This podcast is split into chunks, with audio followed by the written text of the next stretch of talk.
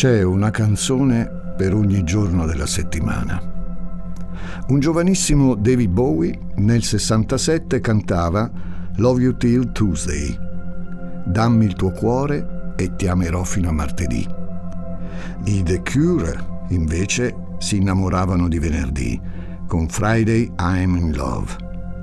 Poi c'è Sunday Rain dei Foo Fighters ma i musicisti sembrano aver dedicato più canzoni a un giorno in particolare.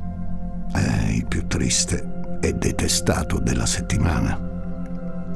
Viene subito in mente Blue Monday dei New Order. Ci sono Manic Monday dei The Bengals, New Moon Monday dei Duran Duran e molte altre. Si trova qualche esempio anche nella musica italiana.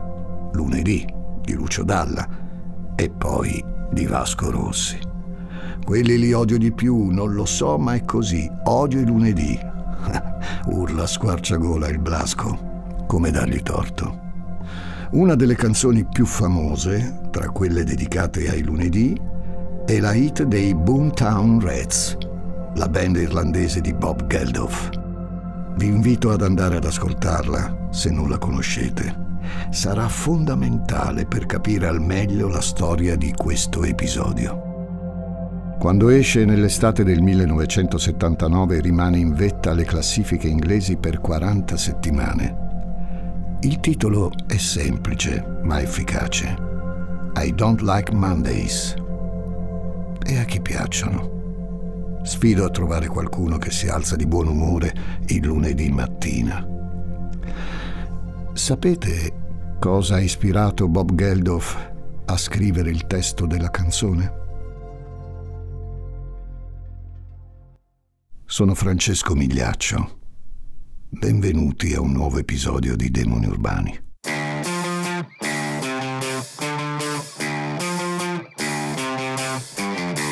Gli ascoltabili presenta Demoni Urbani, il lato oscuro della città.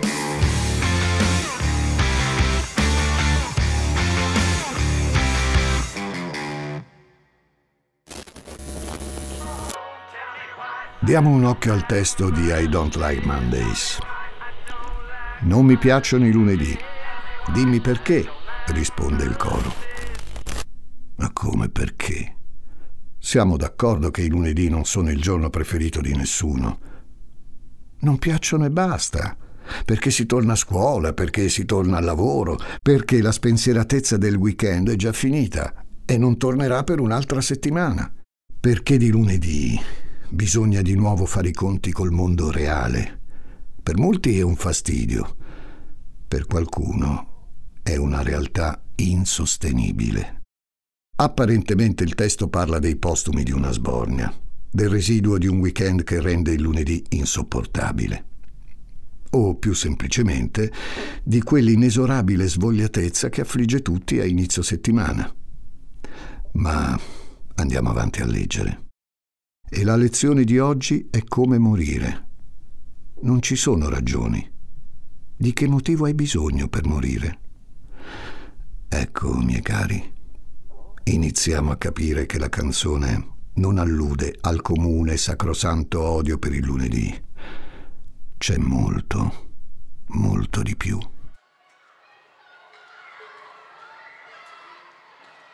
Lunedì 29 gennaio 1979 ore 8 e 25. Una mattina insolitamente fredda per essere in California. C'è una patina di brina sugli spiazzi d'erba lungo i marciapiedi. Alcuni bambini giocano a scivolare con le scarpe sul prato. In un guizzo di immaginazione infantile, l'ingresso della Cleveland Elementary School diventa una pista di pattinaggio su ghiaccio. Sono i cinque minuti di attesa prima che aprano i cancelli un tempo sospeso. C'è chi gioca spensierato, chi cerca con lo sguardo il compagno di banco, chi sente qualcosa stringersi nello stomaco perché sa che al suono della campanella la mamma dovrà andare via. Siamo a San Carlos, a circa 15 km dal centro di San Diego. Un quartiere tranquillo, di gente per bene, famiglie per lo più. In strada le auto passano di rado e i ragazzini girano in skate o in BMX. Villette indipendenti a un piano o due, giardini curati, nessun cancello, canestri sulle pareti dei garage e da qualche veranda la bandiera a stelle a strisce che sventola. Una periferia circondata dalla natura, appoggiata alle montagne del Mission Trails Regional Park da un lato e alle acque del lago Murray dall'altro. San Carlos è un bel posto dove crescere. I bambini corrono, gridano, girano in tondo con le loro giacche colorate. I genitori li guardano orgogliosi, mentre gli scompigliano i capelli o li baciano sulla fronte. Fai il bravo, mi raccomando. Divertiti, amore, ti viene a prendere papà. Qualche ultima rassicurazione prima che inizino le lezioni. Manca solo il suono della campanella per far partire quel lunedì mattina.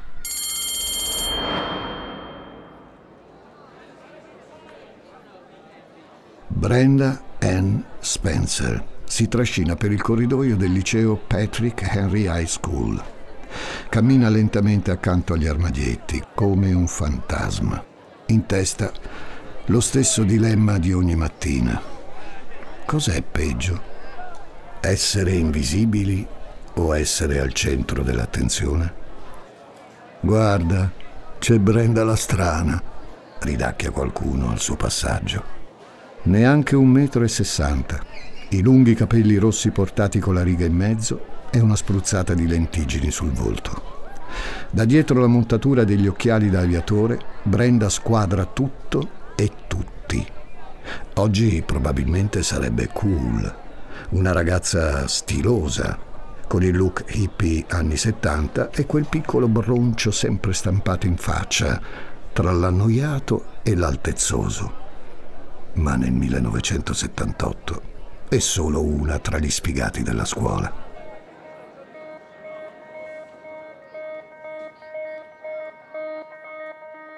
Ehi Brenda, ci sei?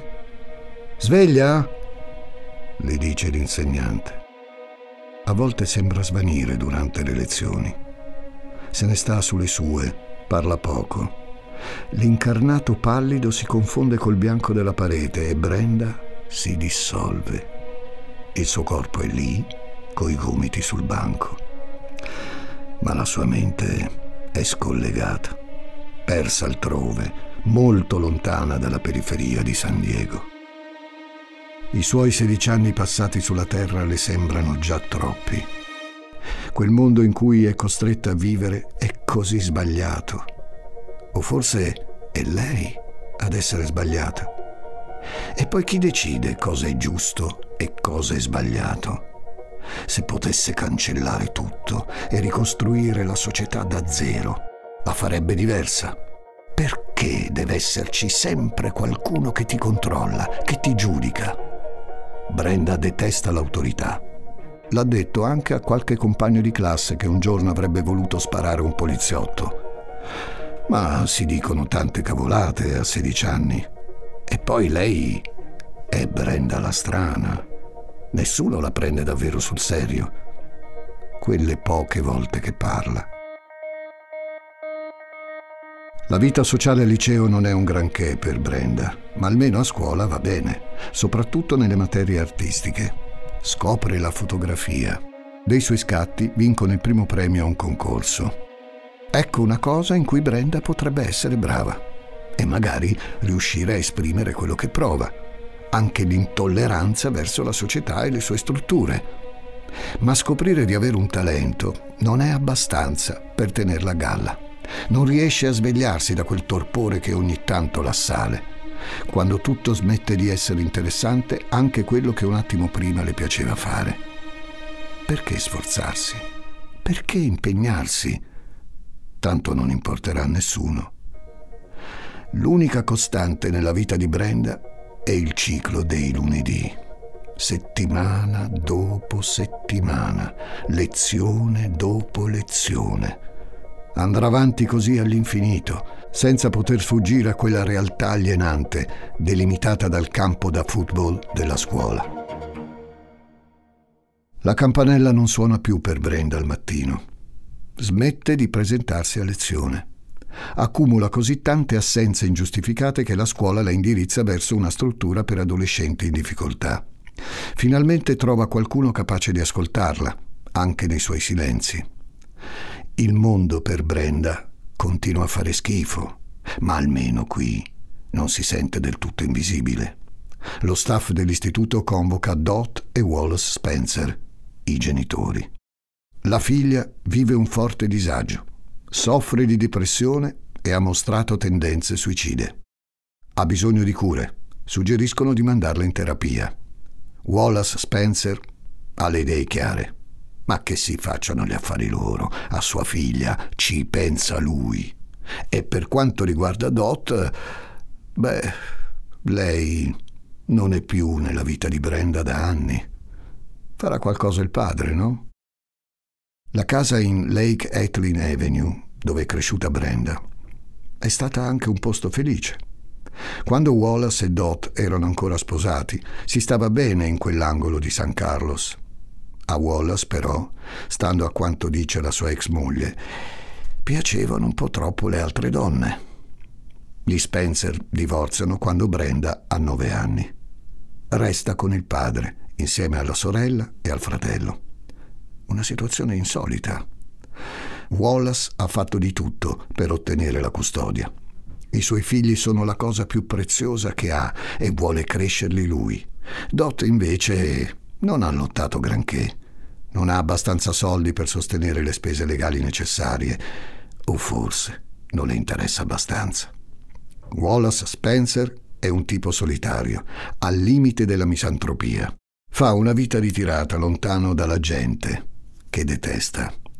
Preferisce starsene chiuso in casa con qualche lattina di birra e con qualche bottiglia di whisky, che svuota e poi lascia rotolare sul pavimento della camera che divide con Brenda. L'arredamento è più che minimal. Usano dei materassi buttati a terra. Gli altri due fratelli, probabilmente, dormono insieme nell'altra stanza. Bastano pochi anni così e quello scricciolo dai capelli rossi diventa l'animaletto domestico del padre. Nel sicuro della loro tana, il mondo e le sue scocciature rimangono chiusi fuori.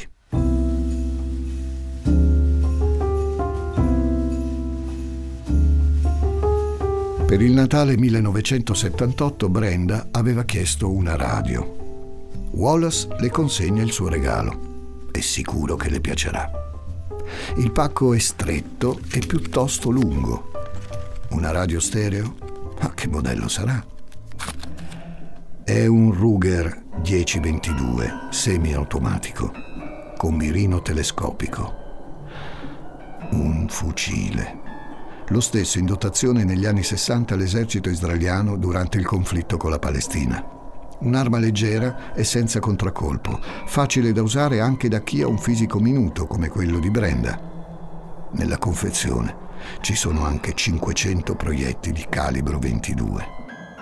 Per Brenda il messaggio è chiaro. Buon Natale, ammazzati. Interpreta il regalo del padre come un invito al suicidio. Forse anche ha ragione. A chi importa qualcosa se lei si uccide? Di certo non a sua madre. E a scuola nessuno sentirà la mancanza della sua foto nell'annuario. Un'arma da fuoco non è il dono ideale per un adolescente che ha già manifestato tendenze suicide. C'è da dire però che il gesto di Wallace non è totalmente fuori luogo. Padre e figlia passano molto tempo insieme, anche fuori delle quattro mura in Lake Elton Avenue. Spesso vanno a caccia sulle montagne dietro San Carlos. In quei momenti Brenda non si sente una sfigata. Manovra il fucile come fosse un prolungamento naturale del suo corpo e poi è bravissima a prendere la mira.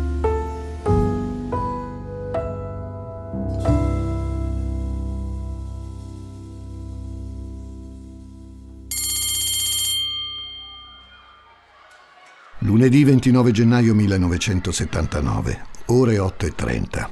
Sono passati 5 minuti davanti all'ingresso della Cleveland Elementary School. La figura del preside Barton Rugg appare dietro alla schiera vociante di bambini. Apre il cancello d'ingresso. Si entra. I più piccoli devono lasciare la mano della mamma, i più grandicelli devono assicurarsi di non aver dimenticato la merenda. Petardi? Di prima mattina? A San Carlos? Beh, Natale e Capodanno sono già passati, ma magari qualcuno ha ancora voglia di festeggiare. Alcuni bambini alzano lo sguardo incuriositi da quel suono. I petardi sono giochi da grandi. Loro non li possono ancora usare, anche se c'è chi, eh, di nascosto da mamma e papà, ha già provato a scoppiarli sul retro di casa per vedere che effetto fa quel pop di luce e rumore. Qualche altra testolina si sarà alzata cercando i fuochi d'artificio nel cielo. Quelle degli insegnanti, invece, saranno state chine sulle loro tazzone di caffè, senza interrogarsi troppo su quella scia di petardi. Regola numero uno. Mantieni una posizione stabile. In caso, aiutati con una buona base di appoggio. Regola numero due. Fissa la presa con la tua mano libera. Deve formarsi una V tra il pollice e l'indice. Regola numero tre. I gomiti vanno sempre tenuti all'ingiù e verso l'interno. Ultima regola rilassati e ascolta il tuo respiro. Regolare e sciolto. Quando ti senti in sintonia con ogni parte del tuo corpo, allora sei pronto per premere. Brenda, respira lentamente. Non è difficile, è una delle cose che le riesce bene. Alla fine si tratta sempre di chiudere un occhio e usare l'altro per prendere la mira e mettere a fuoco l'obiettivo. E poi premere. Il tasto di scatto della macchina fotografica o il grilletto del fucile. Non sono petardi, sono spari.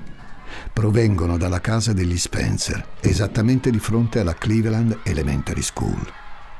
Brenda si gode lo spettacolo. È invisibile, come al solito. Nessuno capisce da dove partono i colpi, né tantomeno immagina arrivino dal fucile di una sedicenne.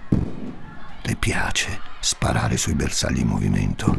Sembra che quel giorno i bambini si siano messi le giacche a vento colorate apposta per lei. I colori accesi e distinti l'aiutano a individuare gli obiettivi da colpire c'è un ragazzino con una bella giacca blu, il colore preferito di Brenda. Ecco, lui è proprio perfetto. Posizione, mira, messa a fuoco, respiro, clic.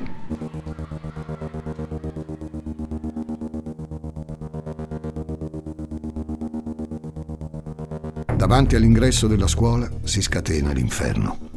Sparo dopo sparo, i birilli colorati iniziano a cadere. I piccoli allievi girano intorno confusi, come degli anatroccoli rimasti senza mamma anatra in capo alla fila. Dei bambini si radunano istintivamente attorno ai compagni a terra. Brenda, nascosta dalla tenda del salotto, a circa 50 metri dalla scuola, li osserva. Visuale totalmente libera a 180 gradi le sembrano una mandria di mucche ciondolanti, persino troppo facile per lei. Prova un certo godimento nel creare scompiglio un lunedì mattina qualunque, nell'essere artefice del caos. Il preside Rag e Mike Zucker, il custode della scuola, accorrono subito per capire cosa sta succedendo. Si gettano a scudo sui bambini, ma per Brenda quelle non sono persone sono sagome di cartone da centrare, grandi o piccole, non fa alcuna differenza. In 20 minuti Brenda spara 36 proiettili e colpisce 11 persone. 8 bambini e 3 adulti, tra cui un agente di polizia. Cam Miller, ogni volta che si guarda la cicatrice sul petto, torna quel lunedì mattina del 79.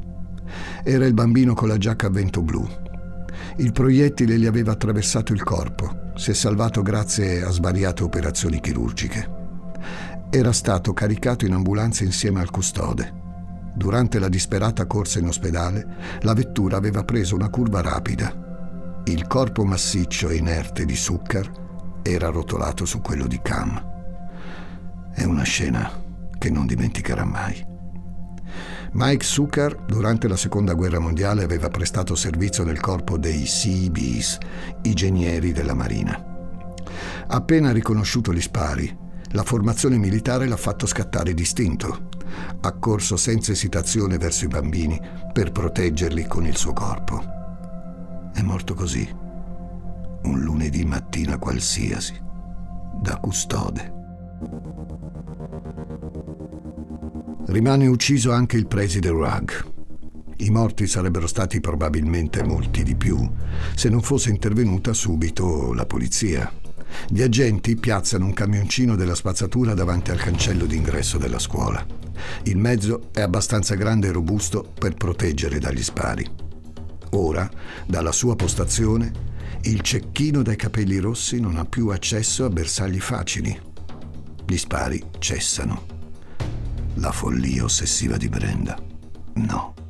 Interviene la squadra SWAT, l'unità speciale della polizia dedicata alle incursioni ad alto rischio. Recupero di ostaggi, operazione antiterrorismo e antisommossa. Quando arriva la SWAT è perché si rischia grosso e bisogna agire in fretta. La casa di Lake Etlin Avenue viene circondata. I tiratori scelti si appostano sul tetto di un edificio di fronte alla finestra di un'aula della scuola. I loro fucili sono puntati su tutte le possibili vie d'uscita per l'assassina. Hanno il via libera per uccidere Brenda, se necessario. Per 20 minuti una sedicenne occhialuta è il pericolo pubblico numero uno nella comunità di San Diego. Cosa sta succedendo a San Carlos? Chi è quel folle che spara sui bambini? Se lo stanno chiedendo tutti in città, dall'istante in cui la notizia ha iniziato a girare per le redazioni locali. Se lo chiede anche Gus Stevens, un cronista del San Diego Evening Tribune. Vuole saperne di più. Ha un'idea, più logico buonsenso che un'intuizione giornalistica.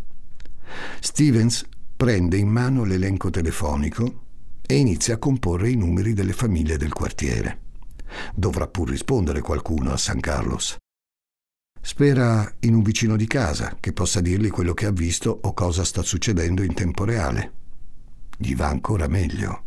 Senza rendersene conto, chiama il numero di casa Spencer. Trova Brenda alla cornetta. È barricata nell'abitazione e si prende il suo tempo con quelli della SWAT. Brenda, perché stamattina ti sei alzata e hai scelto di fare una strage? Non mi piacciono i lunedì. L'ho fatto per ravvivare un po' la giornata.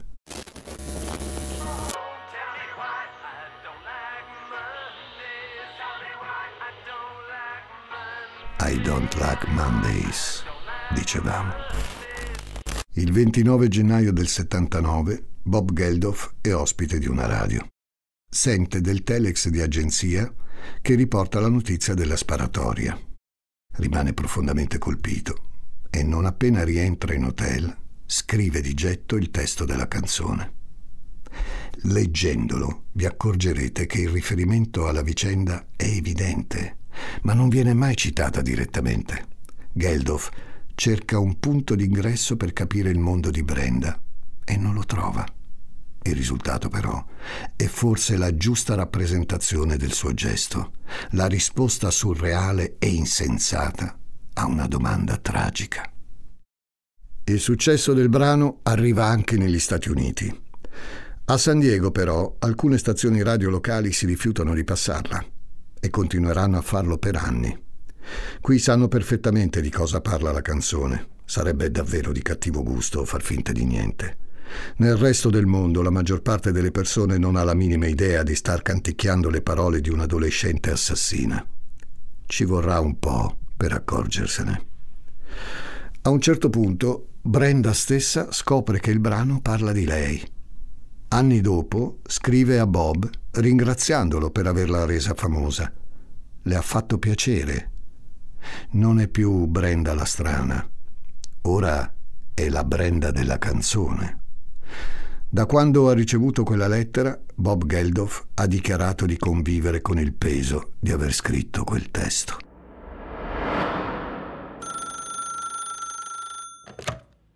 Lunedì 29 gennaio 1979. Non è ancora finito.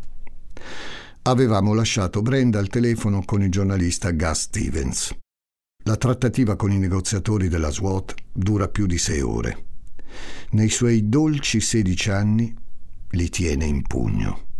Alla fine si raggiunge un accordo. Brenda accetta di consegnarsi alle forze di polizia per un pasto di Burger King. Stiamo pur sempre parlando di un'adolescente americana. Ora tutti possono vedere in faccia chi ha seminato il terrore nel quartiere. Dalla casa di fronte alla scuola elementare escono due energumeni in tenuta d'assalto. In mezzo a loro una ragazzina dai capelli rosso fiammante. La trascinano via come una bambina che non ha voglia di camminare. Brenda appare con gli immancabili occhiali modello aviatore. Indossa dei pantaloni beige, un cappellino nero di lana calato in testa e un bomber scuro, troppo grande per lei, che la fa sembrare ancora più piccola. È vestita come quando si va a caccia. Il suo sguardo è imperturbabile. Non è spaventata. C'è giusto un'ombra da dura, di celato disprezzo per chi la sta portando via in manette.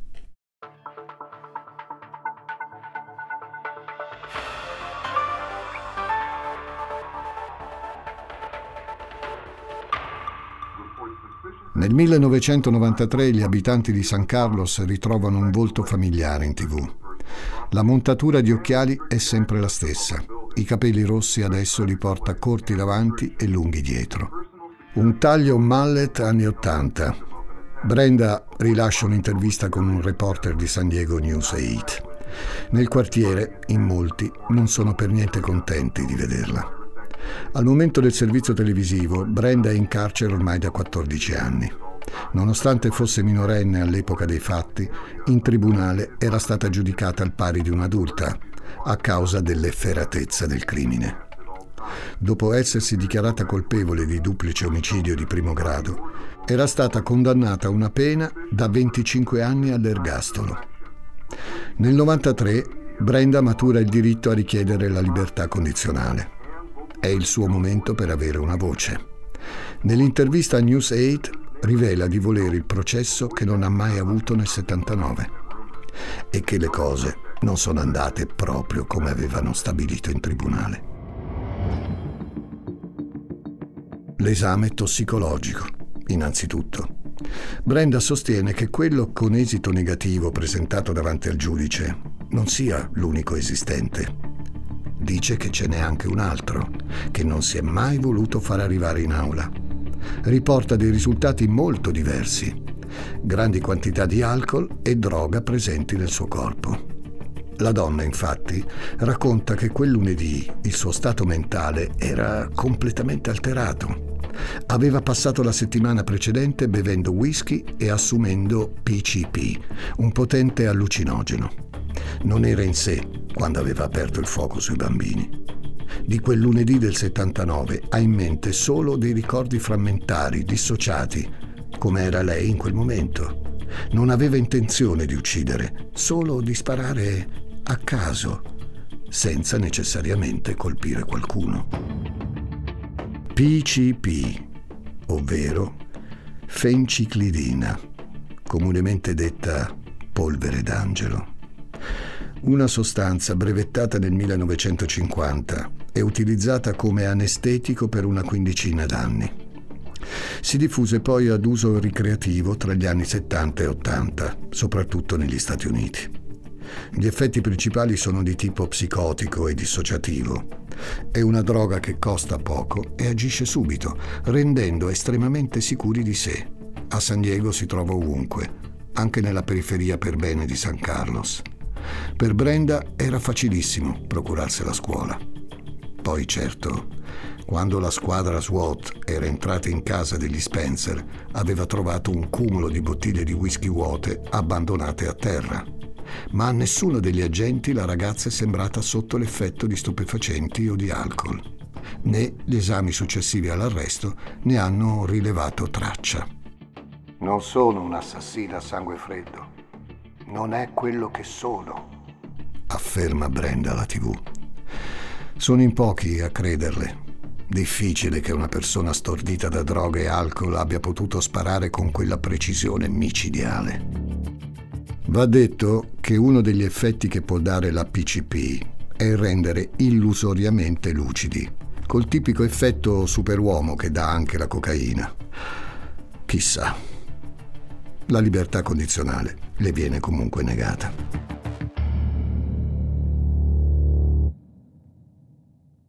A distanza di anni, adesso come allora, nessuno sembra ascoltare Brenda, capirla. Eppure lei ai tempi li aveva avvisati. Una di queste mattine verrete a cercarmi. A scuola aveva annunciato che avrebbe fatto qualcosa di grosso, per cui sarebbe finita in televisione. Brenda era persino passata ai fatti. Nell'estate del 1978 aveva attraversato i 50 metri che separavano casa sua dalla scuola elementare e vi si era intrufolata. Tra le mani una pistola d'aria compressa. Aveva sparato qualche colpo contro le finestre delle aule. Forse erano le prove generali della sparatoria. Forse Brenda era solo curiosa di provare l'ebbrezza di un gesto estremo, senza rischi reali. O magari la sua era una richiesta di attenzione e di aiuto. Comunque sia, dopo quella bravata, l'arrestano. Qualche mese dopo, l'agente responsabile della sua libertà vigilata ordina una perizia psichiatrica. La ragazza soffre di depressione, è un pericolo per sé e per gli altri. Serve il ricovero in una struttura specializzata. Di nuovo, Wallace Spencer si rifiuta di far curare la figlia. Per la seconda volta in famiglia e nei servizi sociali, chi avrebbe la responsabilità di rispondere all'evidente bisogno di aiuto di Brenda non lo fa. Il 17 aprile 2001 Brenda torna di fronte alla Commissione per la libertà condizionale. Ora ha 39 anni e appare ben diversa dalla sedicenne del 79. Il rosso dei suoi capelli è sbiadito e il suo volto minuto si è sformato gli occhiali, invece, sono sempre gli stessi. Durante l'udienza, Brenda dice di essere una persona diversa da quella che aveva compiuto la sparatoria e rivela un ulteriore elemento nella sua versione dei fatti. Il padre abusava di lei. Finora la donna non aveva mai fatto riferimento a questa cosa in nessuna occasione. Solitamente servono un paio d'ore perché la commissione giudicante prenda una decisione. In questo caso è bastato un quarto d'ora. Negano a Brenda la libertà condizionale. Non si fidano delle sue parole. La storia delle violenze risulta poco credibile. Perché salta fuori solo ora? Wallace Spencer, dal canto suo, nega tutto. Non sappiamo cosa succedesse davvero tra le mura di quella squallida stanza condivisa da padre e figlia. C'è da dire però che Wallace i suoi gusti in fatto di donne li ha resi piuttosto evidenti. Un anno dopo l'arresto di Brenda, sposa la diciassettenne Sheila McCoy. Non solo la sua sposina ha 17 anni, mentre lui ne ha 41. È anche una ex compagna di cella di Brenda, e chi l'ha vista dice fosse la sua copia carbone.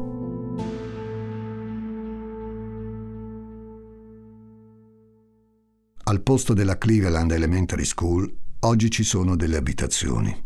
Rimane una targa all'incrocio tra Lake Elton Avenue e Lake Angela Drive. Un memoriale per ricordare le vittime della sparatoria, voluto dalla comunità. È stato come se Brenda avesse sparato a un intero quartiere, lasciando ferite profonde. I bambini che erano in quella scuola nel 79 ora sono adulti, sono cresciuti portandosi dentro le conseguenze del trauma vissuto.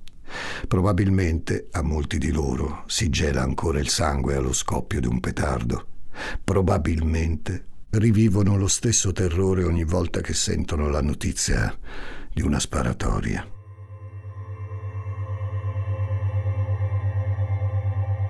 Sulla versione inglese di Wikipedia si trovano due liste dedicate ai massacri scolastici statunitensi.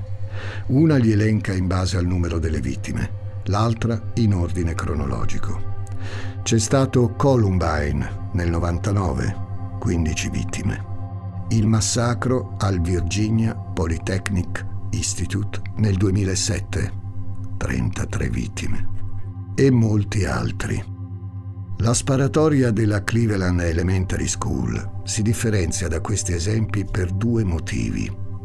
Innanzitutto, Brenda non aveva alcun legame con le vittime e con la scuola, se non il fatto che fosse di fronte a casa sua.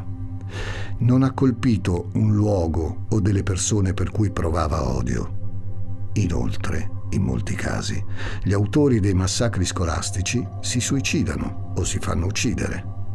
Ma con Brenda non è andata così.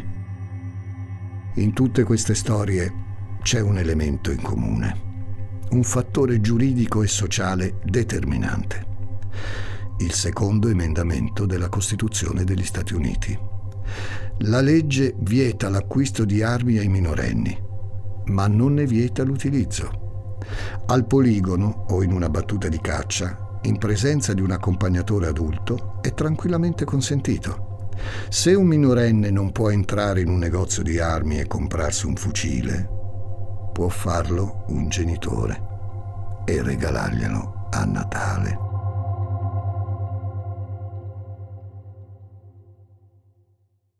In prigione i giorni sembrano tutti un lunedì. Per Brenda la settimana scorre così da oltre 40 anni. Nel settembre 2021 aveva in programma un'udienza per la libertà condizionale, ma ci ha rinunciato, preferendo apparire alla prossima, che si terrà nel settembre 2022. Sapremo mai cosa c'è stato dietro a quel gesto assurdo e spietato? Mary Rintoul, coinvolta nella sparatoria da bambina, ha dichiarato di non seguire più le vicende di Brenda, da ormai 25 anni ha capito che una risposta credibile sul motivo di quel gesto non sarebbe mai arrivata da lei. Forse una ragione non c'è. E davvero basta odiare i lunedì. Demoni urbani e mostri sono tra noi è il titolo del volume che Demoni urbani dedica al male che non ti aspetti, quello che ti sorprende e ti lascia senza fiato. È scritto da Giuseppe Paternò Raddusa e vi aspetta in libreria edito da Sperling e Kupfer. Leggendolo, sono certo che proverete la sensazione di ascoltare la mia voce.